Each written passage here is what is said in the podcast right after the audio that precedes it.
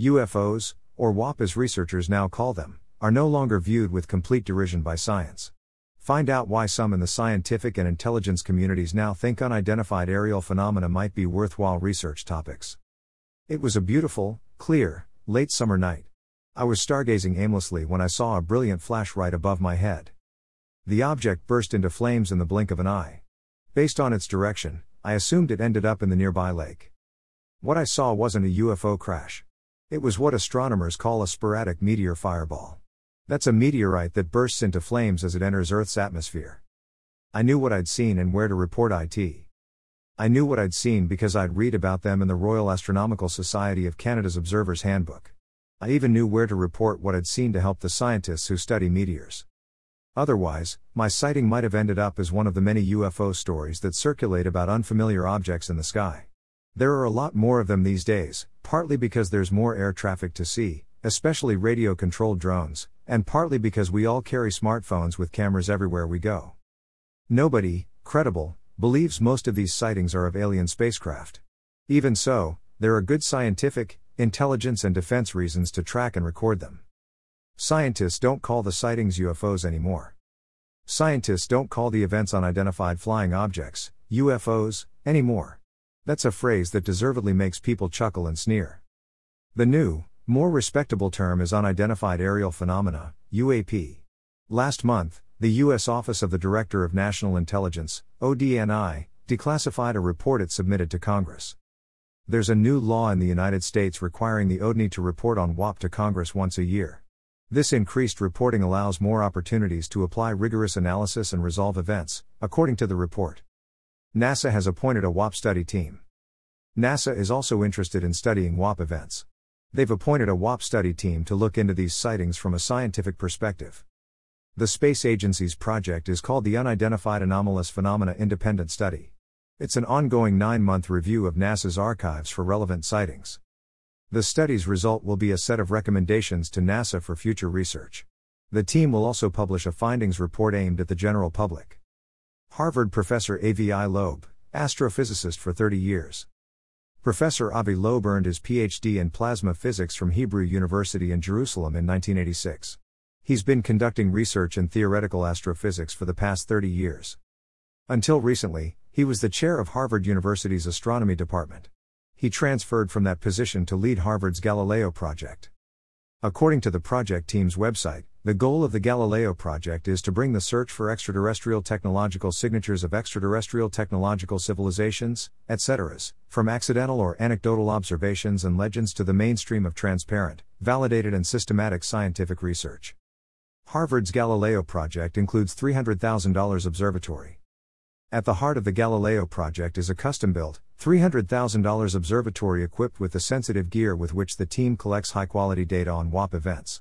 A million blurry images are worthless, compared to a single high resolution video that resolves an object as it maneuvers, Professor Loeb told Scientific American.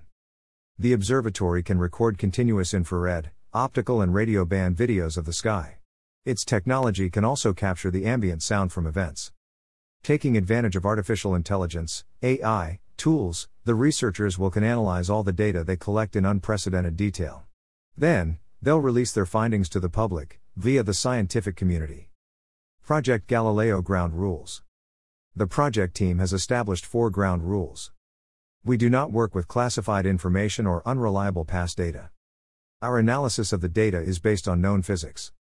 Our data and analysis will be freely published, documented, and archived. No results will be released except through scientifically accepted channels of publication. The researchers view their sophisticated observatory as a pilot project. Professor Loeb explains We are planning to make three copies of this system over the spring of 2023 and to then place them in desired locations while we continue to test the first system at Harvard. The longer term plan is even more ambitious.